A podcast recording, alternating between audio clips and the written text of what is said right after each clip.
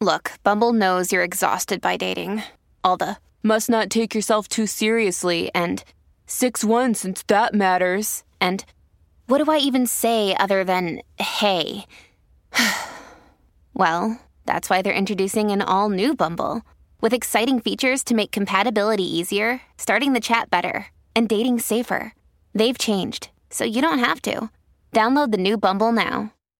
Hello, and welcome to Conflicted, the history podcast where we talk about the struggles that shaped us, the tough questions that they pose, and why we should care about any of it. Conflicted is a member of the Evergreen Podcast Network, and as always, I'm your host, Zach Cornwell. I suppose it's very on brand to say that I have extremely mixed emotions about the topic that we are about to explore today. On the one hand, I am incredibly excited, and on the other hand, I'm absolutely terrified. See, on my laptop, I have this folder, and in that folder is a very long list of potential topics for the show for Conflicted. And today's topic has been languishing on that list for almost the entire time I've been doing this show, which at this point is coming up on about three years. So, for three years, I've been avoiding this thing. Which, of course, begs the question why have I been avoiding it? Obviously, we do not shy away from difficult topics on this show. But in terms of complexity, depth, and sheer scope, this one is almost unparalleled. It is also very emotionally charged. This topic means something to people. It's still raw, it still hurts. And yet, paradoxically, almost no one in the Western Hemisphere knows much about it at all. In today's episode, we are going to be talking about something called the Partition of India.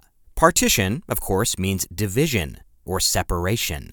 For almost 200 years, the British Empire held dominion over the Indian subcontinent. What began as a series of handshake deals with a few curious Maharajas snowballed into a complete and total subjugation of 400 million people. From the peaks of the Himalayas to the river deltas of Bengal, the Union Jack fluttered proudly, a symbol of His Majesty's absolute control over one of the oldest cradles of civilization.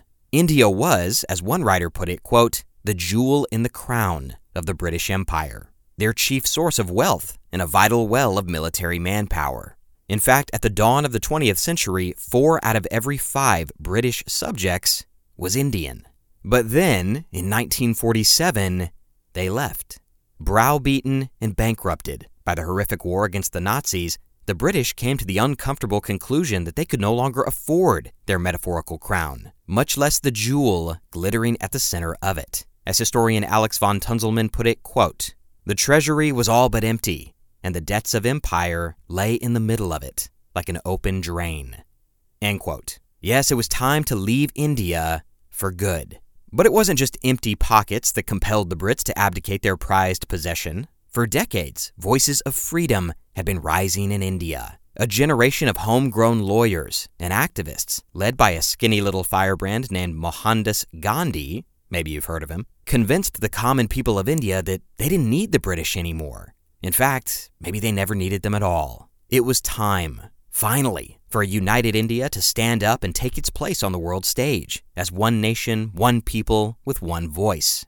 But history, as we all know, is rarely as simple or clean as that.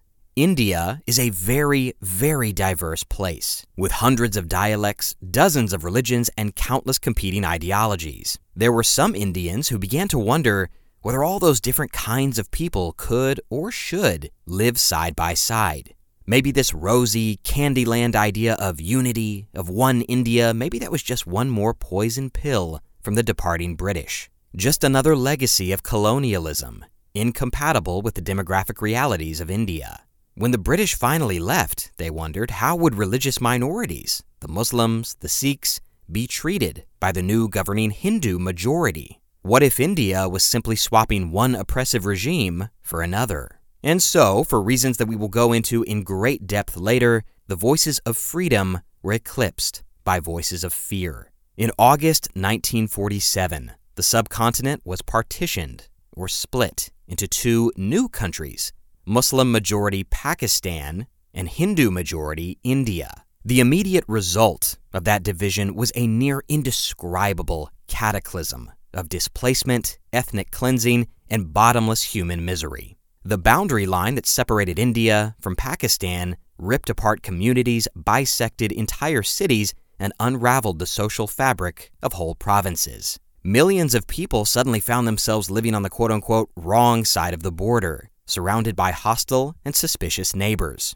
As historian Hajari Nisid writes, quote, Nearly 70 years later, partition has become a byword for horror. Instead of joining hands at their twinned births, India and Pakistan would be engulfed by some of the worst sectarian massacres the modern world has ever seen.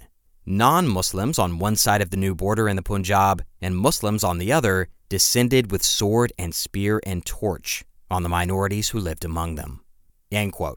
The human cost was jaw dropping. As Hajari Nisid continues later in his book, quote, at least 14 million refugees were uprooted in what remains the biggest forced migration in history. End quote. Anywhere from 500,000 to 2 million people died. It was, as historian Yasmin Khan puts it, quote, war by any other name. End quote. But the story of partition is not just some one dimensional parade of suffering, doom, and gloom. There is beauty buried in the heart of it all, powerful acts of human kindness hiding just beneath the surface, serving as a sharp rebuttal to the cynical notion that cruelty is just mankind's factory setting. And only by looking at that full spectrum of behavior can we assemble a comprehensive understanding of what actually happened in the summer of 1947 and why. As one elderly survivor of partition violence put it, quote, if times of old must be discussed, they must be discussed in their entirety. End quote. Over the course of this new multi part series on the partition of India, we will meet a huge and fascinating cast of historical figures.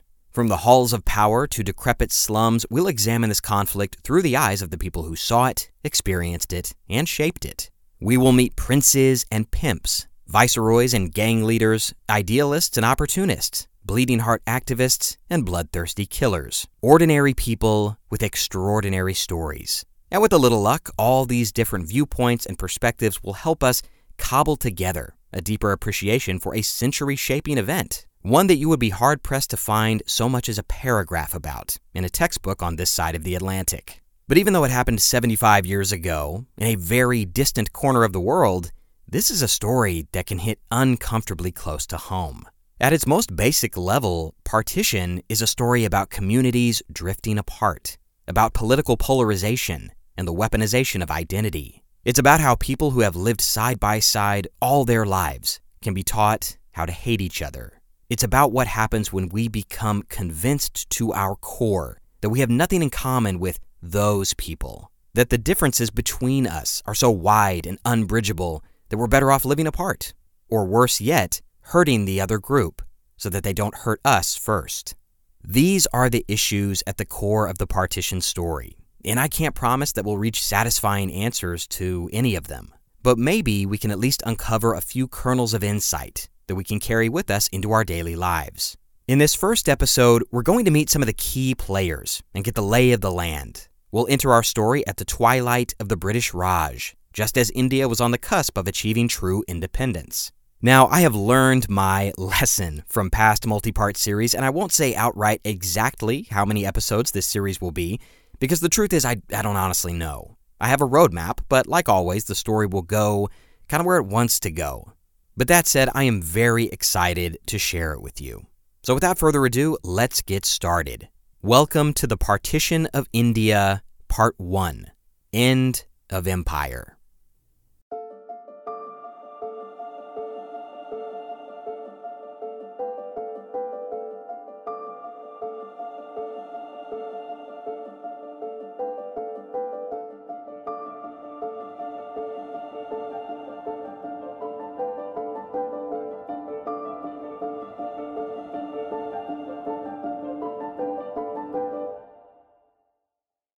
It's August 1947.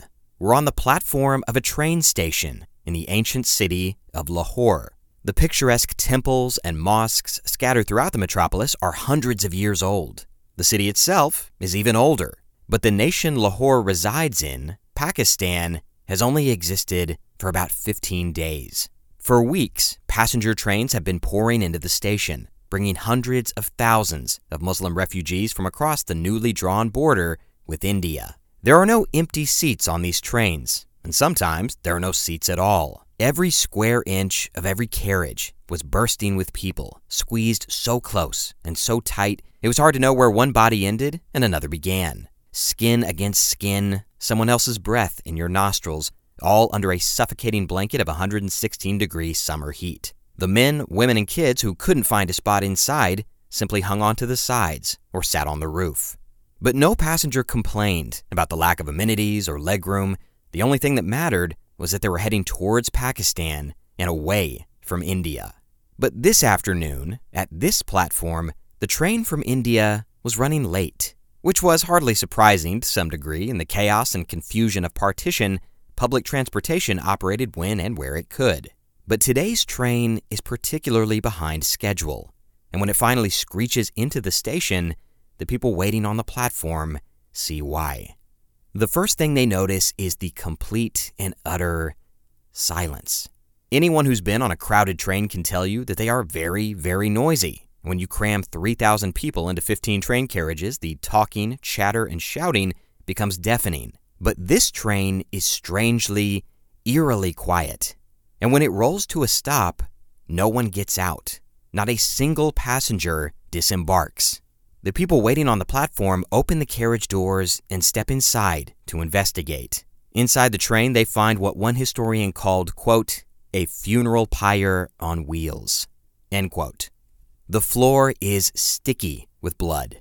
The air is thick with flies. And everywhere, sprawled in heaps and bent at odd angles, are the passengers. Every single person on the train is dead.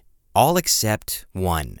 The only soul left alive is the train driver. His life was spared. After all, someone needed to deliver this macabre cargo to its destination. On the side of the train, a single phrase is scrawled in fresh paint. Quote, a gift from India. In the coming weeks, more ghost trains would arrive in Pakistan, but still more would be sent back in the opposite direction. But instead of dead Muslims, the carriages would be filled with dead Hindus and Sikhs tit for tat, blood for blood. Upon arriving in Delhi or Amritsar, the people on those platforms would read the words, quote, a gift from Pakistan, end quote. It was a horrific state of affairs. The subcontinent was transfixed by an orgy of genocide, what one historian called, quote, a fever of hate. But five months earlier, in the spring of 1947, no one could have imagined that things would go so bad so fast.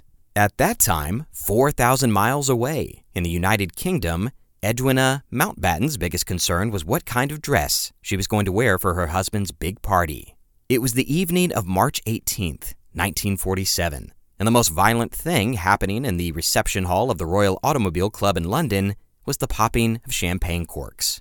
It was the party of the year, a well to do whirlwind of glitz and glamour. One quick look around the room would have revealed a dazzling who's who of big egos and tiny waists. Everybody was there the Prime Minister, the Archbishop of Canterbury, even members of the royal family. 700 people, all dressed to the nines to bid farewell to one very important couple. And at the center of the room, glittering in the limelight, were the man and woman of the hour Louis and Edwina Mountbatten.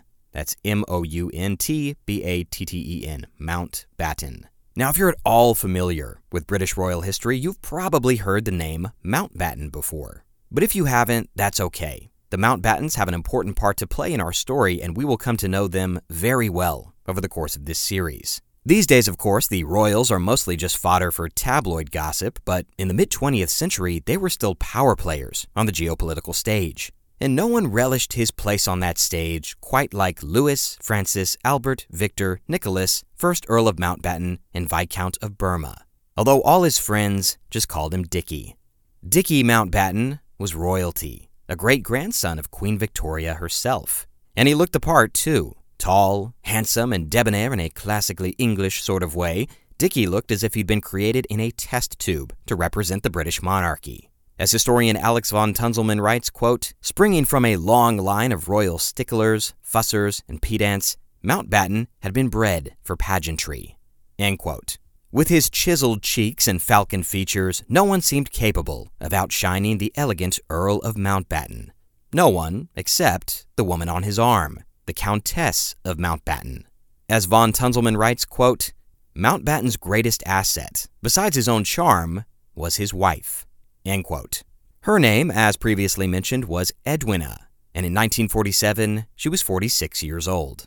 Like Dicky, Edwina had come from old money, a pampered rich girl with blood as blue as Mughal sapphires and table manners to match. The Countess of Mountbatten was the heiress to a large banking fortune and a $3 million trust fund, and as such, she fit right in at royal parties and state dinners. And even at 46, she was a knockout, with short brown hair, an hourglass figure, and a gentle, disarming smile. It is, of course, tempting to dismiss Edwina as yet another self obsessed aristocrat. The royal family, after all, has never been short on those, but Edwina differed from the average debutante.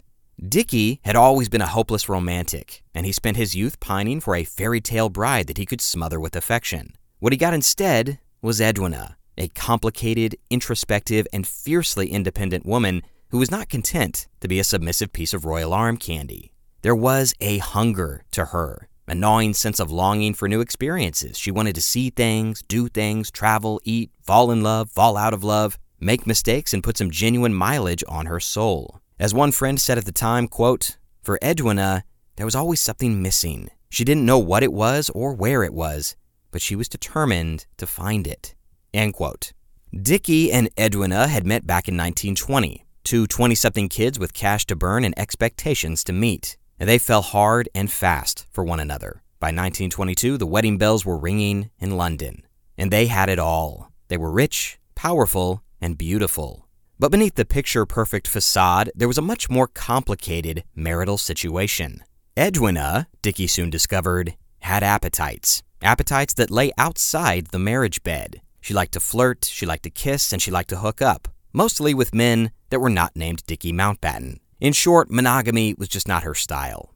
At first, Dicky tried to ignore it. Every time he heard a rumor or read a headline in a tabloid rag, he dismissed it. But before long, it became painfully clear that his wife was having, as one historian put it, quote, a long and ostentatious series of affairs, end quote. And one night, it all came to a head.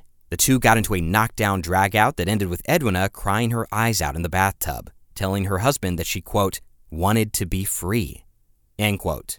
And that would have been the death knell for most marriages, but as Dicky sat stewing in the other room, alone and humiliated, he realized he didn't want to leave his wife. He loved his wife. The only question was, did she love him back? Really love him? His question was answered just a few hours later when Edwina slipped into his room and begged for reconciliation. It was a decisive moment in their relationship. Dicky realized that what he wanted more than anything was for Edwina to be happy. He loved her, and he didn't want to lose her, and if that meant sharing her with other people, well, then he was willing to live with that.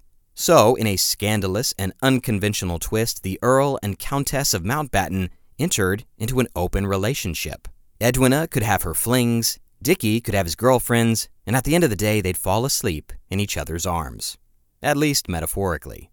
It was an arrangement that would continue for decades to come, with decisive results in the faraway future for the faraway country of India. However, the trials and tribulations of the Mountbattens were just getting started. Before long, Europe was at war for the second time in a generation. Bombs were falling on London, swastikas were flying over Paris, and ships were sinking to the bottom of the Atlantic. It looked, for a brief, scary moment, like the British Empire might not survive the storm.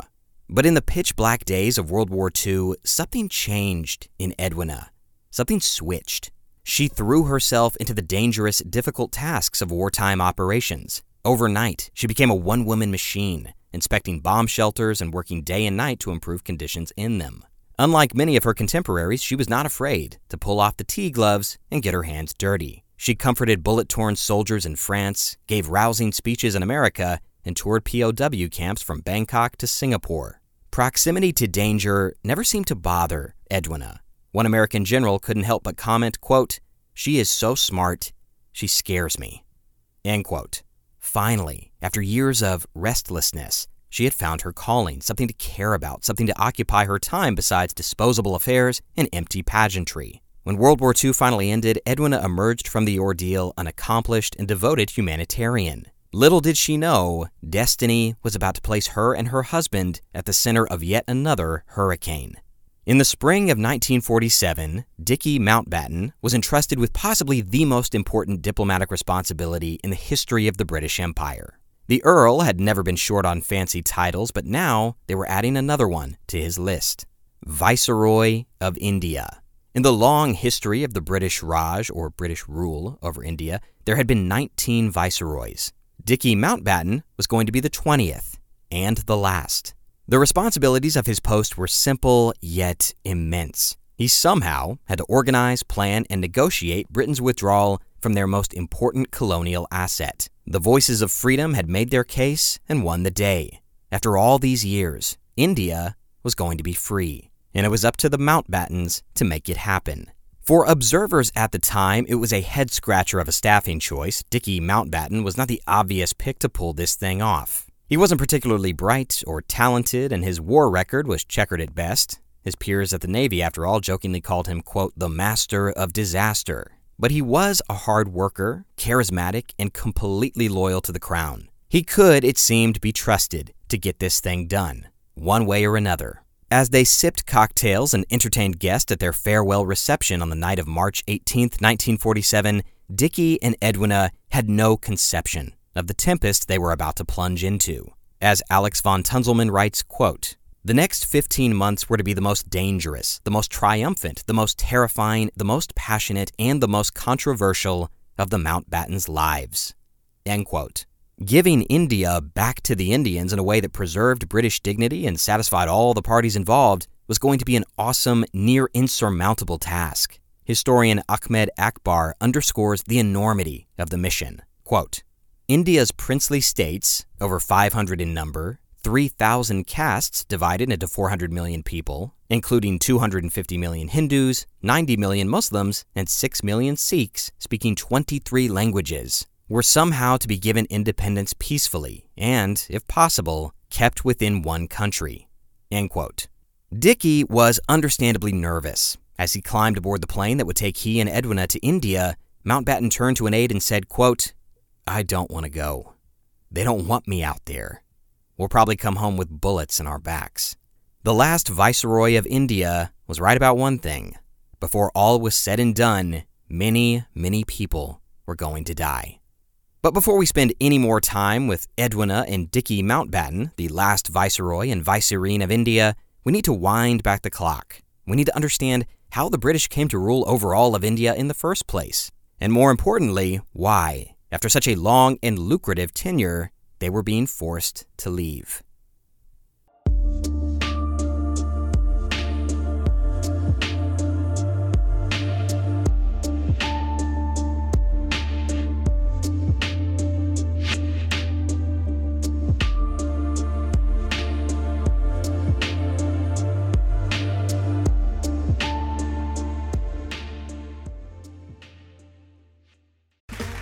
Okay, round two.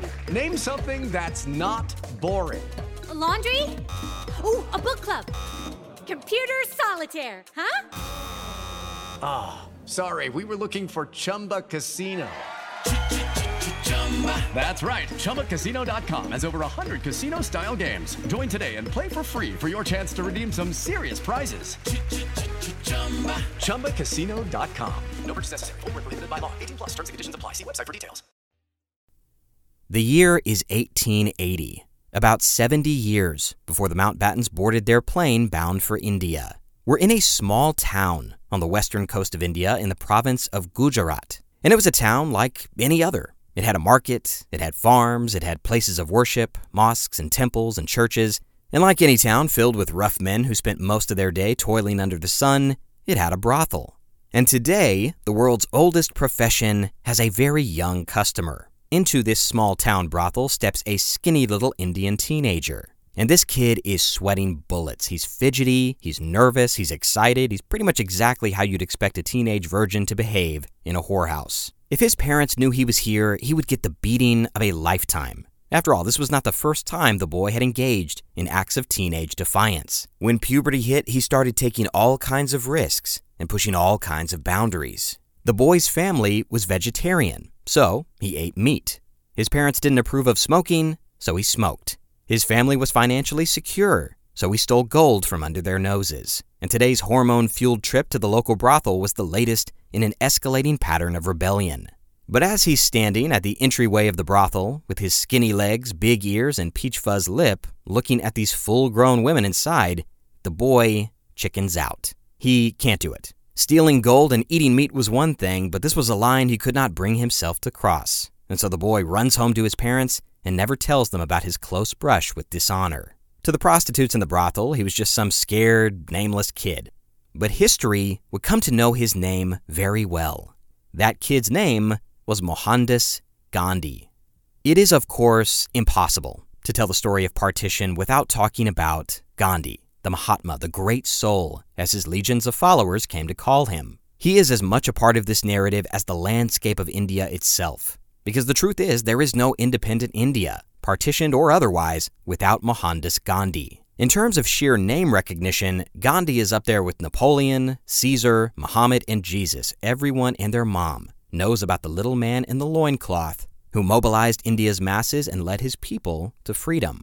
But the reality is much more complicated. In many ways, Mohandas Gandhi was a bundle of contradictions strong yet frail, moral yet rigid, playful yet puritanical, inspirational yet controversial. Now, this series will not devolve into a glorified biography of Gandhi, that's not what we're here to do. But like the Mountbattens, he is a critical member of our cast pardon the pun. Because ironically, at the climax of his life's work, at the cusp of achieving the thing that he had spent his entire life devoted to, the great advocate for nonviolent resistance would be a witness to some of the most unspeakable killing sprees his country had ever seen. But way back in 1880, he was just a sexually frustrated teenager with a rebellious streak and a chip on his shoulder. From an early age, the young Gandhi was always pushing back on the status quo and it was at that time that he became acutely aware of the most entrenched status quo of them all the British Raj, or British rule. When Gandhi was growing up, the British had been running the show in India for generations, well beyond the horizon of living memory, and they had crept in on cat's feet. As Gandhi would later observe, quote, "The English have not taken India, we have given it to them." End quote. Almost 300 years earlier, in 1615, no one in India could have imagined that the handful of oddly dressed white guys swaggering into their palaces would eventually come to dominate the entire subcontinent. The English, after all, hailed from what one historian called, quote, a grubby, unsophisticated, cold, dismal little kingdom. End quote. At the time, compared to the wealth and majesty of Mughal India, England was a third world dumping ground. As Alex von Tunzelmann colorfully writes, quote, In the beginning, there were two nations. One was a vast, mighty, and magnificent empire, brilliantly organized and culturally unified, which dominated a massive swath of the earth. The other was an undeveloped, semi feudal realm, riven by religious factionalism and barely able to feed its illiterate, diseased, and stinking masses. The first nation was India. The second was England. End quote. But the English had not left their sad little island and sailed 5,000 miles to the richest empire in the Eastern Hemisphere to simply admire its cultural achievements. They were there for one reason and one reason alone money. The first Englishmen to splash ashore to India were not official representatives of the British Crown. They weren't soldiers, they were businessmen, traders, corporate stooges, and middle managers looking for their next big acquisition. And when they clapped eyes on the 1.2 million square mile cash cow that was the Indian subcontinent, dollar signs bulged in their eyes. The truth is, there were many European trade entities skulking around the subcontinent at the time, but one corporation quickly eclipsed them all the notorious EIT, the East India Trading Company. As they sunk their hooks into India one trading post at a time, the reach and power of the company grew and grew and grew. With fat stacks and tasty profits, they financed a merciless private army, one that they had no hesitation about using. The East India Company was, as Alex von Tunzelmann puts it, quote, a private empire of money, unburdened by conscience. End quote.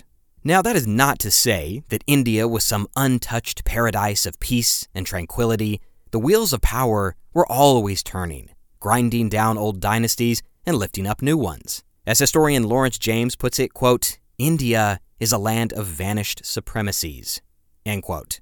Like almost every other square inch of the globe in the 17th century, it was a land of constant political change. Mughal princes cut each other's throats amidst Persian invasions and Rajput uprisings. There was no cohesive national identity. No one called themselves an Indian. But it was precisely that instability that allowed the British to make short work of the existing power structures and establish their own hegemony over the subcontinent. It didn't happen overnight, though. The British measured their designs in decades, not years. The real evil genius of the East India Company was patience. As historian M.J. Akbar describes, quote, The British built their empire in small, careful steps, choosing one adversary at a time, and using exceptional diplomatic skills to sabotage an enemy alliance to the extent that they could. They were brilliant at provoking dissent through the effective expedients of promising power to the rebel. Divide and conquer, reward and rule. It was a brilliant system. And one could argue that it was the pen that conquered India rather than the sword. That's what Gandhi was talking about when he said the Indians had given their home to the British willingly. Sell out your neighbor for a cut of the profits today and watch yourself get sold out tomorrow. And on and on and on. And so it went. As one historian put it, quote, conquest gathered its own momentum, end quote. And in just a hundred years, the British had fashioned themselves into the undisputed masters of India. It made the East India Trading Company, and by extension the British Empire, fabulously wealthy. As a French ambassador remarked at the time, quote, There are few kings in Europe richer than the directors of the East India Company. End quote. One representative of the company gloated, quote, Our ships are laden with the harvest of every climate. End quote. And it was about this time that the English language added a new word to its lexicon. The Hindustani term for plundered wealth, you might know it, loot.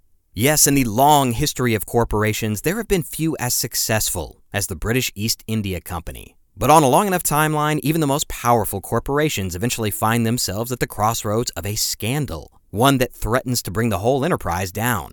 Enron, Lehman Brothers, Theranos, the East India Company was no different.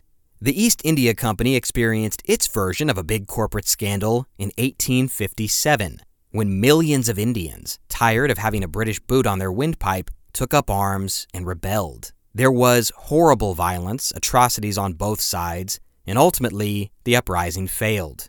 And the wages of that defeat were 800,000 dead Indians and a big change in leadership. With the Government of India Act in 1858, the East India Company was liquidated. Going forward, India would be under the direct control of the British Crown. And so began the mythically glamorous era of colonialism we call the British Raj. To the lords and ladies of England, like Dickie and Edwina Mountbatten, it was a golden age patios, parasols, and elephant rides. But for the average Indian, it was a period of abject poverty, vicious bigotry, and endless exploitation. As India grew poorer, Britain grew richer. The British Empire was, quote, a succubus, according to one historian. It was patronage at its most parasitic. Historian Shashi Tharoor expounds, quote, By the end of the 19th century, India was Britain's biggest source of revenue the world's biggest purchaser of British exports, and the source of highly paid employment for British civil servants and soldiers, all at India's own expense. Indians literally paid for their own oppression. End quote. And it was a level of oppression that was abundantly clear to 45 year old Mohandas Gandhi.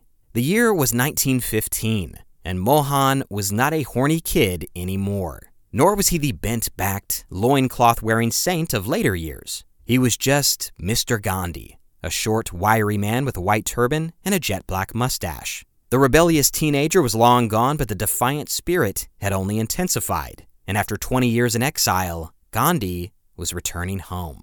Mohan Gandhi was at the spear tip of an up and coming vanguard of Indian activists and lawyers, educated in British schools and trained to be loyal servants of the empire, and yet painfully aware of their own secondary status within it. As von Tunzelmann writes, quote, by the late 19th century, the cream of Indian society began to enjoy its British connections. Fashionable Indians went to Oxford or Cambridge for their education. and London for their tailoring. They read voraciously the classics of English literature and often spoke English as their first language. New generations were growing up with notions of equality, democracy, citizenship, blind justice, and fair play, only to discover that none of these rights actually applied to them. Gandhi's first eye opening brush with bigotry happened on a train in South Africa way back in 1893. He was in his mid 20s at the time, a well spoken lawyer, educated in the British system, lounging comfortably in a first class compartment. And to his shock and dismay, the young Gandhi was dragged from his seat by a policeman and thrown off the train. The reason for the poor treatment? Well, wasn't it obvious? This Gandhi, or whatever his name was, was just another dark skinned inward, as the British commonly called their Indian inferiors. And no matter how many degrees he held, no matter how well pressed his suits were, he did not belong in first class with the other good white folks. Gandhi later put his hurt and disgust into words. Quote, they treat us like beasts. End quote. Mohandas Gandhi spent the next 20 years in South Africa, fighting for the rights of the Indian diaspora. And it was there, in that place so far from home, that a revolutionary new political method began to take shape. When Gandhi was a child, memories of the disastrous 1857 uprising against the British East India Company were still fresh in people's minds. Terrible recollections of prisoners blown apart by cannons or forced to lick blood off the floor. Violence clearly had not helped the Indians achieve their political goals. All it did was infuriate their colonial masters more and trigger vicious crackdowns. Mohandas Gandhi came to believe that the only successful way to fight back against British injustice was to do so without shedding blood, without taking lives. The British Raj, powerful as it may be, was buoyed by a tiny group of British administrators. What if 400 million Indians simply refused to participate in their own oppression? When the trains stopped, when the shops closed, when the mines were empty, when the money dried up, then the British would be forced to listen. They can beat us, Gandhi said. They can kick us, they can shoot us, they can throw us in jail. They can bulldoze our homes, seize our property, and ruin our lives. But if we refuse to cooperate, if we refuse to retaliate, if we bear the slings and arrows of their hatred with inexhaustible love and patience, their spirit will eventually crack, and we will win. The idea, as one writer put it, was to quote, return good for evil until the evildoer tires of evil. End quote. This idea was, as historian Louis Fischer explains, quote, a weapon peculiarly his own. It was unprecedented and has remained unimitated. Indeed, it was so unique he could not find a name for it until he finally hit upon satyagraha. Satya means truth, the equivalent of love, and both are attributes of the soul. Agraha is firmness or force. Satyagraha is therefore translated as soul force or truth force. Satyagraha, Gandhi wrote, is, quote, the vindication of truth not by infliction of suffering on the opponent, but on one's self. The opponent must be weaned from error by patience and sympathy, end quote.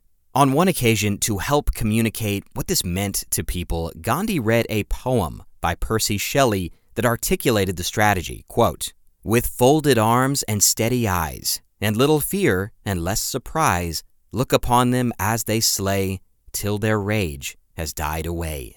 End quote. But of course, to many, Gandhi's methods seemed naive, passive, and unstrategic.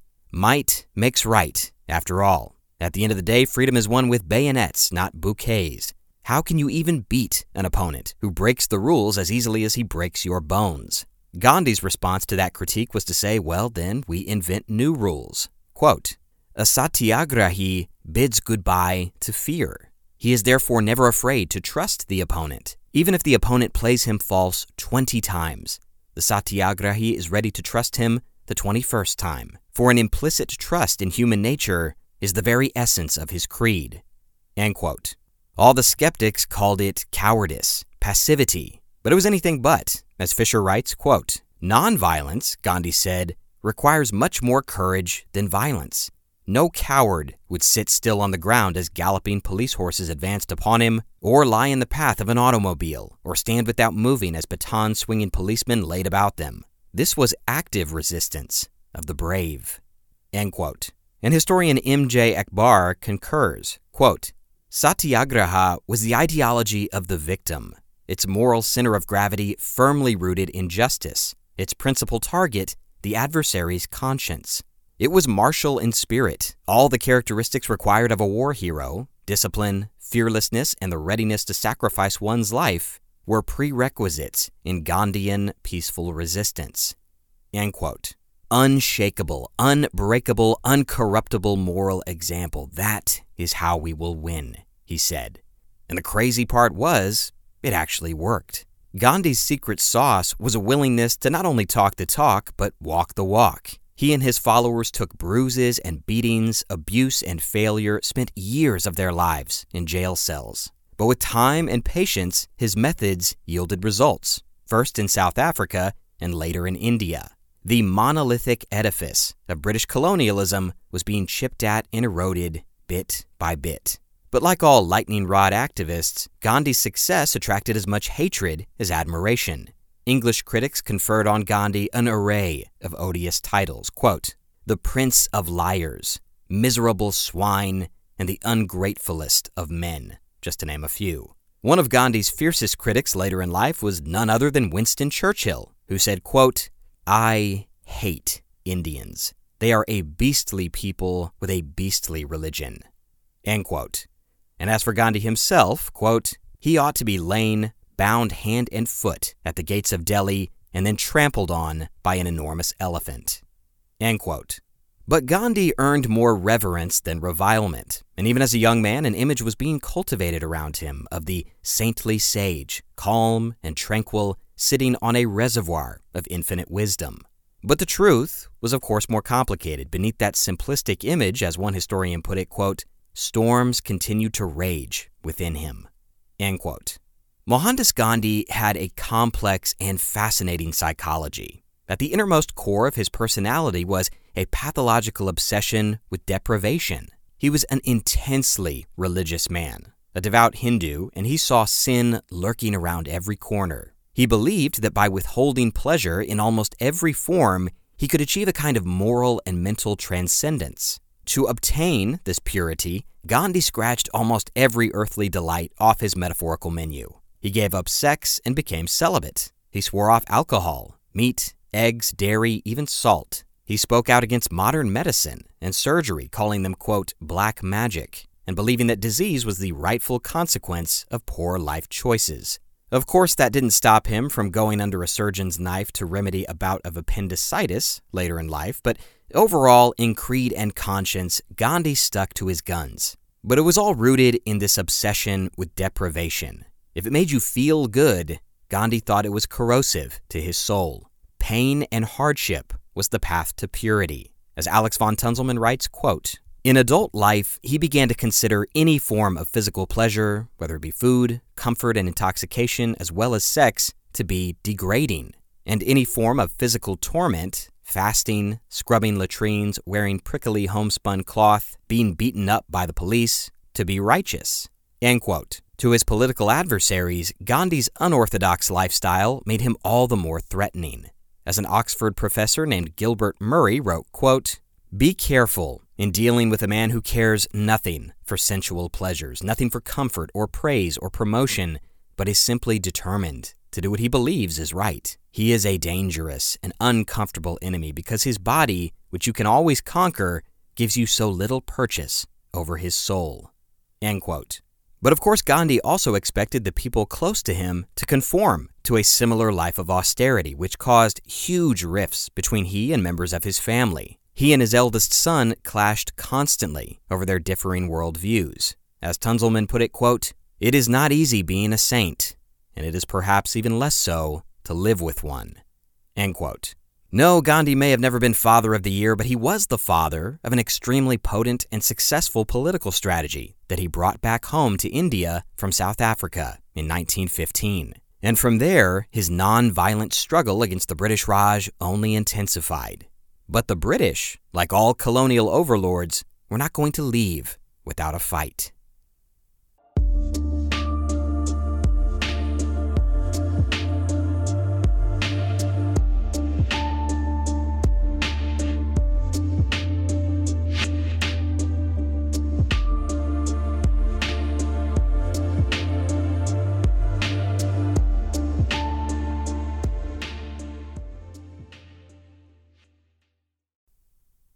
It's April 13th, 1919, 30 years before partition.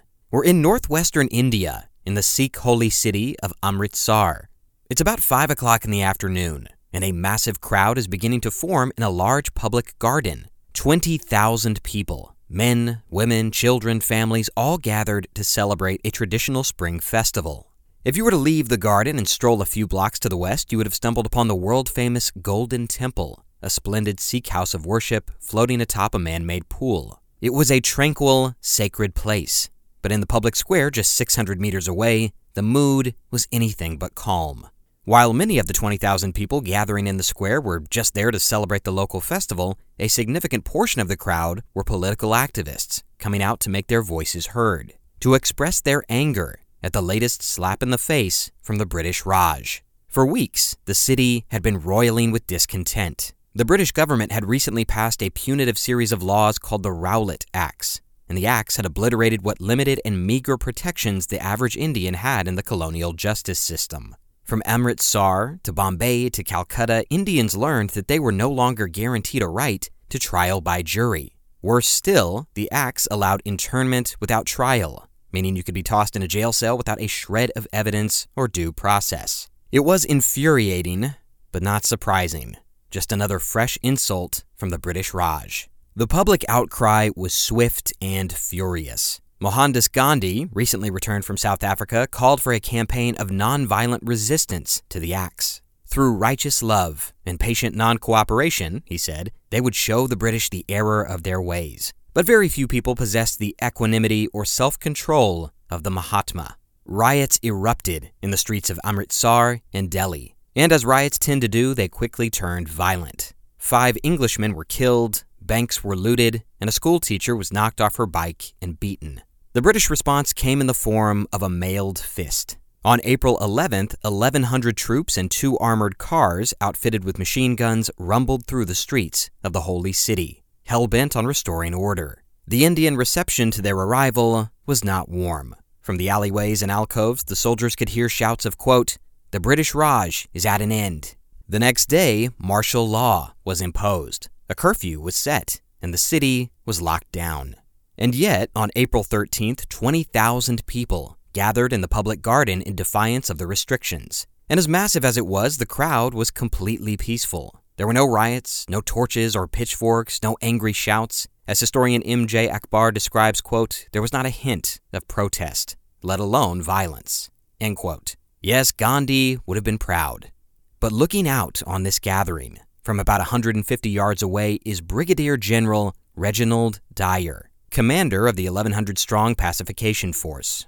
General Dyer was an old dyed in the wool colonialist a clean cut military man with a bushy mustache and a neatly combed side part. He believed in order, obedience, and had zero tolerance for agitators like the ones gathered here in the public garden. Ingrates all, who needed to be reminded of their place in the world. And so, with all the calm of ordering a cup of coffee, Dyer commanded 50 men to take up firing positions along the edge of the square.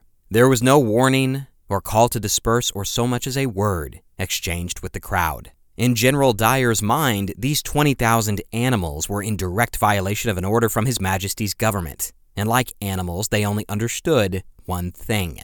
Dyer told his soldiers to aim their rifles and enforce the law. Historian Shashi Tharoor describes what happened next. Quote, Dyer's soldiers were lined up calmly, almost routinely. They were neither threatened nor attacked by the crowd. It was just another day's work, but one unlike any other. They loaded and fired their rifles coldly, clinically, without haste or passion or sweat or anger, emptying their magazines into the shrieking, wailing, then stampeding crowd with trained precision. As people sought to flee the horror towards the single exit, they were trapped in a murderous fusillade. 1,600 bullets were fired that day into the unarmed throng, and when the job was finished just 10 minutes later, 379 people lay dead and 1,137 lay injured, many grotesquely maimed for life. A total of 1,516 casualties from 1,600 bullets. Only 84 had failed to find their mark. A measure of how simple and how brutal Dyer's task was. The Amritsar massacre was no act of insane frenzy, but a conscious, deliberate imposition of colonial will. Dyer was an efficient killer rather than a crazed maniac. His was merely the evil of the unimaginative, the brutality of the military bureaucrat.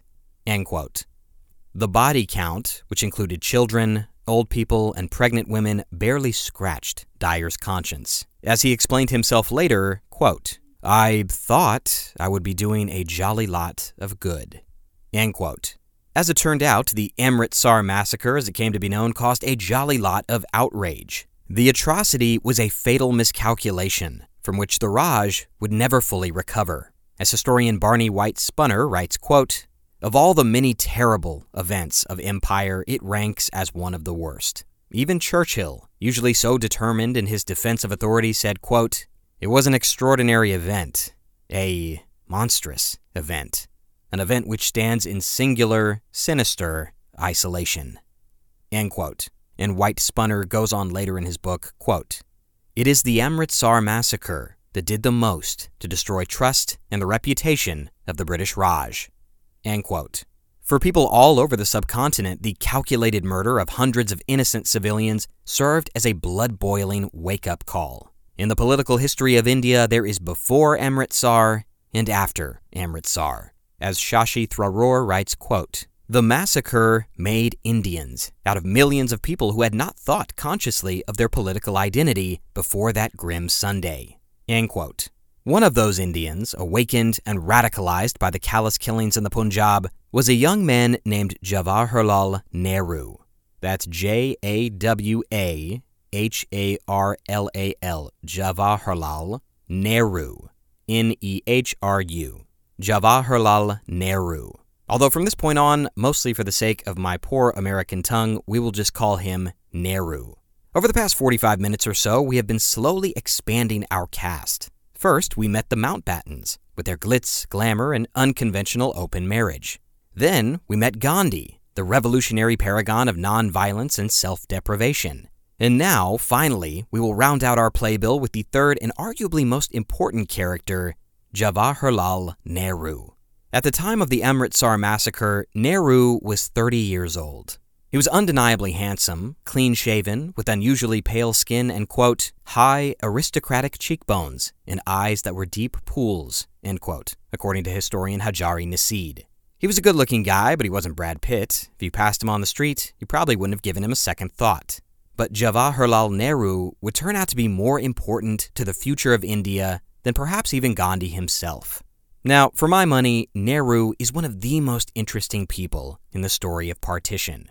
As I was reading about him and reading about him and reading about him, I found myself coming back to his life over and over. Of all the characters in this story, Nehru is probably the most relatable. In a landscape of historical figures that border on caricature, he stands apart as deeply human and accessible in a way that the others are not. The Mountbattens, with their royal pedigree and obscene wealth, feel slightly distant and aloof at first glance. Gandhi, with his rigid morality and otherworldly discipline, feels alien. But Nehru is probably the closest we have to a true blue audience surrogate. So, who is he? Why are we talking about him? Why is he important? Well, spoiler alert, but Jawaharlal Nehru would go on to become the first prime minister of a free and independent India. He would lead his young country through a traumatic and bloody birthing process, and he is considered one of the great politicians of the 20th century. But way back in 1919, when the blood of 300 odd corpses was still oozing into the soil in Amritsar, Nehru was an angry young man, a firebrand with a hunger to change things, to make a difference, to crack some eggs and break some laws. But he had not always felt that way. Nehru was born into one of those rare Indian families that actually benefited from the British Raj. Like the heiress and future viceroy Edwina Mountbatten far away in London, Nehru was a rich kid, spoiled by, in his own words, quote, a soft life and pleasant experiences. His dad was a wealthy, successful lawyer, and in a land dominated by ubiquitous poverty, young Nehru lived in a bubble of privilege. As historian Shashi Tharoor writes, quote, Jawaharlal grew up surrounded by every imaginable creature comfort. Not only did he have electricity and running water in the house, both unheard of luxuries for most of his compatriots, but the family home was equipped with such unusual prerequisites as a private swimming pool and a tennis court. And his father ordered the latest toys for him from England, including the newly invented tricycle and bicycle. End quote. Nehru was an only child, and his parents treated him accordingly. He was the apple of their eye. After all, his name, Jawaharlal, meant precious jewel. And like any kid with a fussy and embarrassing first name, Nehru hated it. He was nothing if not self aware and self deprecating. He told a friend later in life, quote, For heaven's sake, don't call your son Jawaharlal. Jawahar, jewel, by itself might pass, but the addition of lal, precious, makes it odious. End quote. Like a lot of rich kids, when it came time to decide what to do with his life, he followed in his father's footsteps. If the barrister's wig was good enough for his dad, well, it was good enough for him too. And so young Nehru hopped on a ship and went to the beating heart of the British Empire to get his education. Seven years later, he returned to India from London with a crisp law degree and a keen sense of justice. And when he finally stepped into a courtroom, Nehru realized he hated it. After 5,000 miles traveled, countless hours wasted, and a small fortune spent, he had entered into a profession that he had little to no interest in. He was just another upper crust daddy's boy. In his own words, quote, a bit of a prig with little to commend, end quote.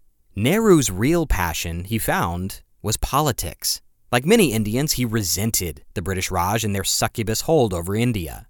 As Louis Fischer describes, quote, the British were masters in somebody else's house. Their very presence was a humiliation. Imperialism is government of other people, by other people, for other people.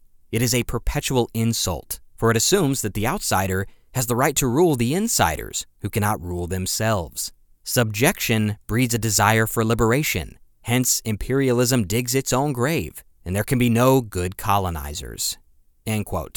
Young Nehru became a staunch supporter of the Indian independence movement. He became a card carrying member of the Nationalist Congress Party, and before long he was attending meetings, waving flags, and having angry late night political discussions at kitchen tables. But like all young radicals, Nehru was a man in search of a mentor, and he found one for the ages in Mohandas Gandhi. This little man with big ears who shunned sex and defied empires. Nehru had lived a life of comfort and wealth, and he was deeply moved and inspired by this man who gave up everything for the idea of a free India. In short, he was starstruck. Quote, and then Gandhi came. He was like a powerful current of fresh air that made us stretch ourselves and take deep breaths, like a beam of light that pierced the darkness and removed the scales from our eyes, like a whirlwind that upset many things, but most of all the working of people's minds. He did not descend from the top. He seemed to emerge from the millions of India, speaking their language and incessantly drawing attention to them and their appalling condition. End quote. Nehru's political awakening was heralded by a two pronged arrow. Gandhi inspired him. The Amritsar massacre disgusted him. His radicalization was born in a mix of love and hate. In the aftermath of the massacre, the Congress Party sent Nehru to inspect the site, to conduct interviews and collect evidence. He went to the garden, to the spot where 379 people had been murdered, and traced his hand over the bullet marks in the walls. He counted them one by one, 67 in total. All the bodies were gone, but the stench of atrocity was still thick in the air. And Nehru found himself feeling so, so angry. His sister said that his blood was, quote, like superheated steam, end quote.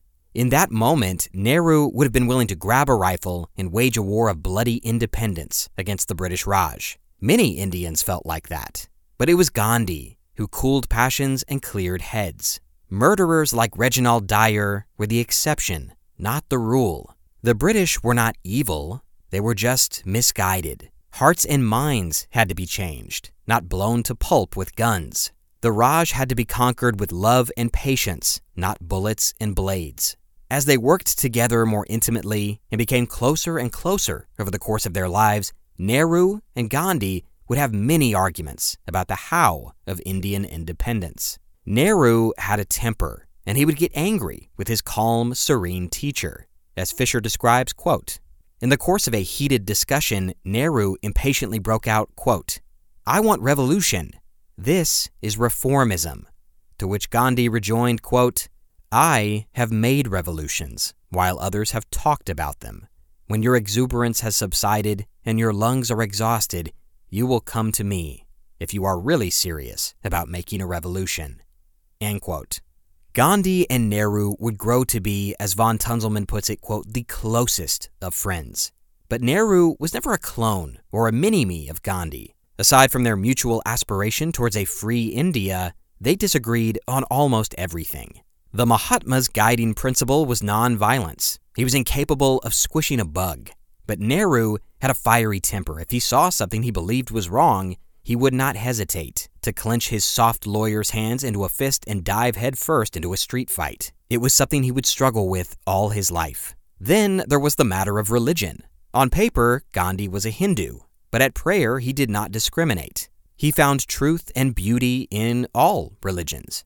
Christianity, Islam, Hinduism, Sikhism, to Gandhi, they were all just different flavors of the same universal truth. In the space of a single breath, he could quote Jesus, the Quran, and Hindu scripture. As Gandhi insisted, quote, no man can live without religion. And unlike many, many others, he actually practiced what he preached. As one historian commented, Gandhi was, quote, a better Christian than most Christians, end quote. Young Nehru, however, did not share his mentor's belief in God. To Nehru, religion was, quote, the enemy of clear thought and a, quote, terrible burden. Unthinking deference to an invisible father figure in the clouds filled Nehru, quote, with horror. He believed that religion had no place in politics, none, that it clouded people's minds, stoked hatred, and gave rise to irrational passions. Only when India left religion behind could it, quote, breathe freely, end quote. Gandhi, of course, felt the exact opposite. Quote, Those that say religion has nothing to do with politics do not know what religion means. End quote. To Gandhi, religion formed a vital moral framework, and no one needed that structure more than politicians, so vulnerable to cowardice and self interest. But Nehru found Gandhi's obsession with religion, quote, most irritating, end quote. The two men even disagreed on sex. Nehru could only roll his eyes at Gandhi's self imposed celibacy, as von Tunzelmann describes, quote, Nehru wrote that Gandhi's sex ban, quote, can only lead to frustration, inhibition, neurosis, and all manner of physical and nervous ills, end quote. As for Gandhi's decree that birth control was a particular sin, for it allowed a person to, quote, indulge his animal passions and escape the consequences of his acts, end quote, Nehru considered that to be outrageous. Quote, Personally, I find this attitude unnatural and shocking, and if he is right, then I am a criminal on the verge of imbecility and nervous prostration. But at the end of the day, even though they clashed over such fundamental issues, Nehru and Gandhi were like hand and glove, even father and son. As Nehru once wrote to Gandhi, quote, Am I not your child in politics, though perhaps a truant and errant child? End quote. The two men admired each other deeply. As Nehru wrote with introspective honesty, quote, People who do not know Gandhi personally and have only ever read his writings are apt to think that he is a priestly type, extremely puritanical, long faced, Calvinistic, and a killjoy. He is the very opposite. His smile is delightful, his laughter infectious, and he radiates lightheartedness. There is something childlike about him, which is full of charm. End quote.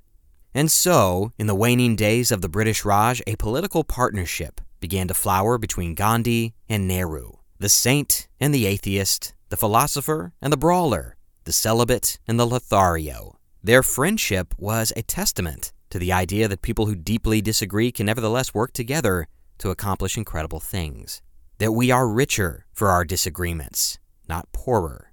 As Gandhi said about Nehru, quote, it will require much more than differences of opinion to estrange us.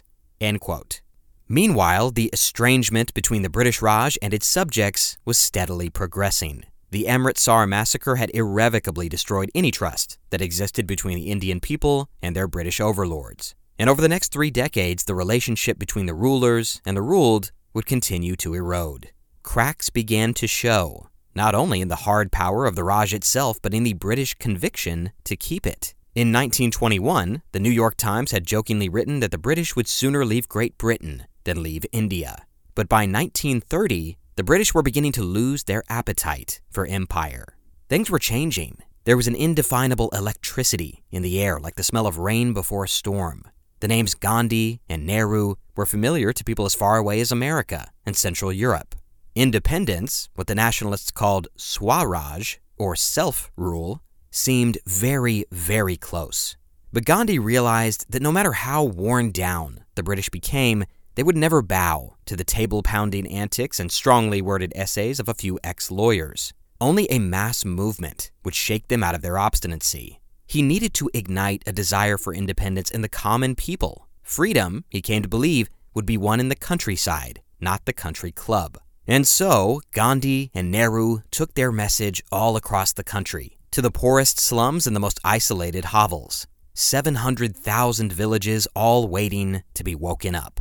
For Jawaharlal Nehru, who had spent so much of his life surrounded by luxury and privilege, it was an eye-opening experience. As he remembered, quote, Looking at them and their misery and overflowing gratitude, I was filled with shame and sorrow, shame at my own easy-going and comfortable life in our petty politics of the city, which ignored this vast multitude of semi-naked sons and daughters of India, sorrow at the degradation and overwhelming poverty. Riding in third class train cars, living frugally, and crisscrossing the country, Nehru felt a sense of purpose and clarity that he had never felt in a courtroom, classroom, or drawing room. He felt alive. He felt like he was doing something real with his life. Campaigning against the Raj was his true calling. Naturally, the British did everything they could to silence Gandhi, Nehru, and their acolytes short of actually martyring them. They were arrested, beaten, and thrown in prison time and time again, only to be released and then arrested all over again for some fresh offense. Cumulatively, Jawaharlal Nehru would spend 10 years of his life in British jails. Gandhi would spend seven. But the Amritsar massacre had been a huge turning point. The next one came 12 years later, and it didn't involve bullets or blood or homicidal brigadier generals. It involved the most mundane thing in the world the simplest of commodities salt. Salt is, of course, a naturally occurring resource. You can go down to the beach, get a bucket of salt water, boil it, and boom, you have salt for your kitchen for like a month. But under the Raj, Indians had to buy their salt directly from the British, and only from the British. As Alex von Tunzelmann writes, quote, In India, the British government had a long enforced monopoly on salt. It was illegal to go to the beach and collect it, and more illegal to sell it. When salt was sold legitimately, a tax went directly to the British government, providing a total of 3% of its revenue from India. To most people, it was just another small injustice, a tiny tile in the vast mosaic of British repression in India. But to Gandhi, it was a symbol, a simple, perfect metaphor for the immoral exploitation of the Raj. Gandhi was as much a showman as a saint, and he resolved to create an act of political theater that would embarrass the British government on the world stage. Gandhi announced that he would march 241 miles on foot to the coast, and once there, he would defy the British by walking to the shore and collecting a small amount of untaxed contraband salt directly from Mother Nature herself. And so, in March of 1930, Gandhi walked out of his home and headed for the ocean. As he got closer and closer to the coast, hundreds of people left their homes to join him then thousands, a vast column of humanity, rich and poor, young and old, a true cross section of the subcontinent, had joined him. It was, as Louis Fischer describes, quote, a moving congregation, end quote. India, it seemed, was waking up. It was also a great act of PR.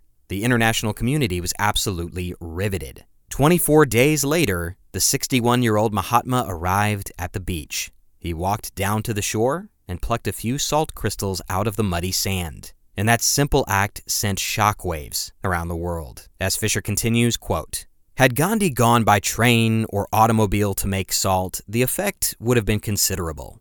But to walk 241 miles in 24 days and rivet the attention of all India, to trek across the country saying, Watch, I will give a signal to the nation, and then to pick up a palmful of salt in a publicized defiance of a mighty government, that required imagination, dignity, and a sense of showmanship of a great artist. It appealed to illiterate peasants and it fascinated sophisticated critics. It was a powerful political act. Gandhi had, according to one historian, quote, restored India's confidence. The magic wand of his personality became the national ramrod. More than 70 years after the 1857 mutiny, 300 years after the East India Company had begun dismantling India's civilization and carving it up into exploitable chunks, Indians had their dignity back. A sense of self respect and courage that they had forgotten that they had ever possessed. Gandhi had given it to them. Nehru had helped spread it. And now the long fever was breaking. As historian M.J. Akbar writes, quote, between 1757 and 1857, the British lost an occasional battle, but never a war, against the most powerful princes of India. They would eventually be defeated in 1947, but by a concept that they could never fully comprehend nonviolence. End quote. A couple months after Gandhi's famous Salt March, the Mahatma was in jail. So was Nehru. The British wasted no time clapping the agitators in irons, but the power of their message still reverberated through the subcontinent like the tolling of a bell, one that could not be unrung. In Bombay, an American journalist named Webb Miller watched a crowd of 2,500 protesters, all clad in white, march in defiance of the salt tax. British led police descended upon them with steel tipped batons, and Miller remembered the scene quote, None of the marchers even raised an arm to fend off the blows. From where I stood, I heard the sickening whack of the clubs on unprotected skulls. The waiting crowd of marchers groaned and sucked in their breath in sympathetic pain at every blow.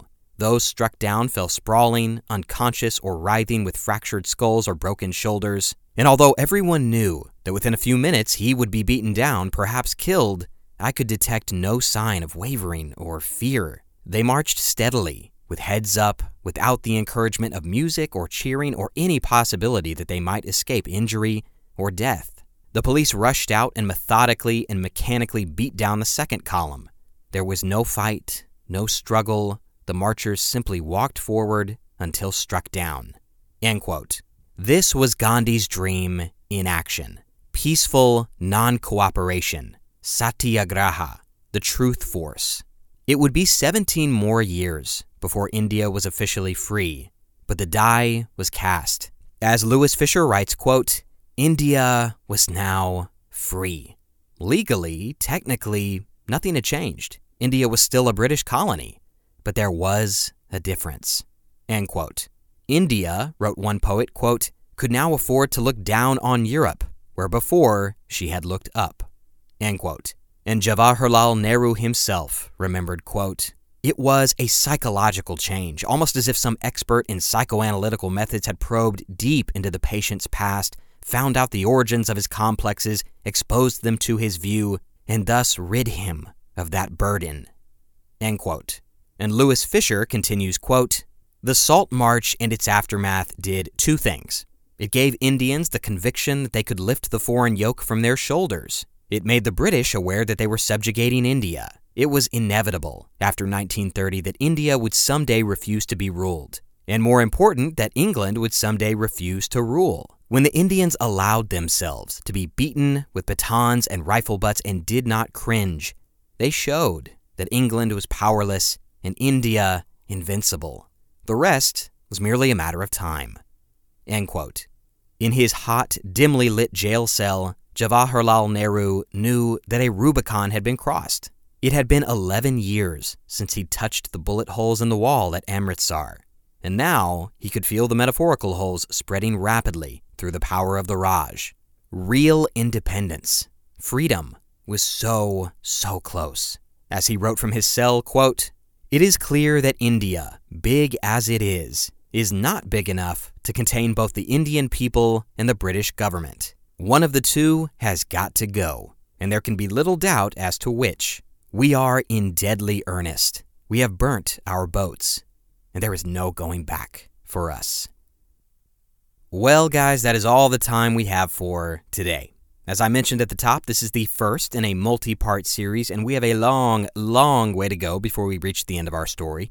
In Lord of the Rings parlance, we have barely left the Shire at this point. This episode fundamentally was about establishing why the British were in control of India in the first place, as well as understanding what they did to the subcontinent in a broad sense. We also introduced some key members of the cast. We met the last Viceroy of India, Dickie Mountbatten, as well as his free spirited wife, Edwina, on the eve of their mission to India. It'll be some time before they pop back into our story, but when they do, it will be hugely impactful, and I wanted to make you aware of their importance right from the jump.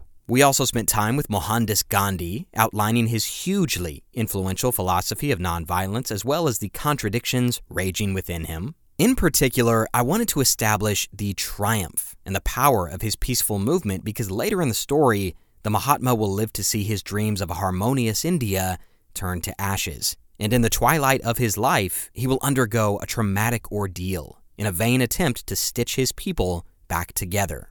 And lastly, we met Gandhi's fiery protege, the young radical Jawaharlal Nehru. Nehru has yet to really hit his stride in the story, but in the coming episodes, he will become more and more important. He will also cross paths with other characters in some very unexpected and scandalous ways. Next episode, we're going to be switching gears a bit. We ended today's episode on a very triumphant high note, but beneath that sense of optimism and hope, old tensions were bubbling beneath the surface. Bitter, ancient fault lines within India's communities that would metastasize into genocide and ethnic cleansing in 1947. As we get closer and closer to the coming horror of partition, it's important that we understand the religious and cultural dynamics that will fuel the violence. Next episode, we're going to explore the relationship between the two main religious communities in India, Muslims and Hindus. We will also introduce a brand new character who will kind of round out our main cast a flawed and fascinating politician named Muhammad Ali Jinnah, who almost single handedly and somewhat accidentally brought the country of Pakistan into existence. And once we understand the relationship between Hindus and Muslims in India, we can begin to comprehend how and why and what they did to each other during the historic splintering of the subcontinent. And so that is it for today, but as always, thanks for spending your very valuable time with me. This has been Conflicted. Thanks for listening.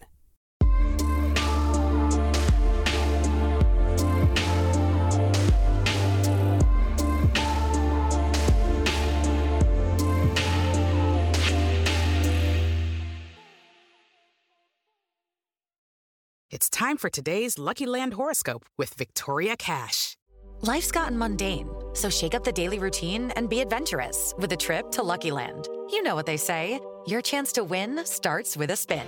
So go to luckylandslots.com to play over 100 social casino style games for free for your chance to redeem some serious prizes. Get lucky today at luckylandslots.com. Available to players in the U.S., excluding Washington and Michigan. No purchase necessary. VGW Group, void where prohibited by law. 18 plus terms and conditions apply.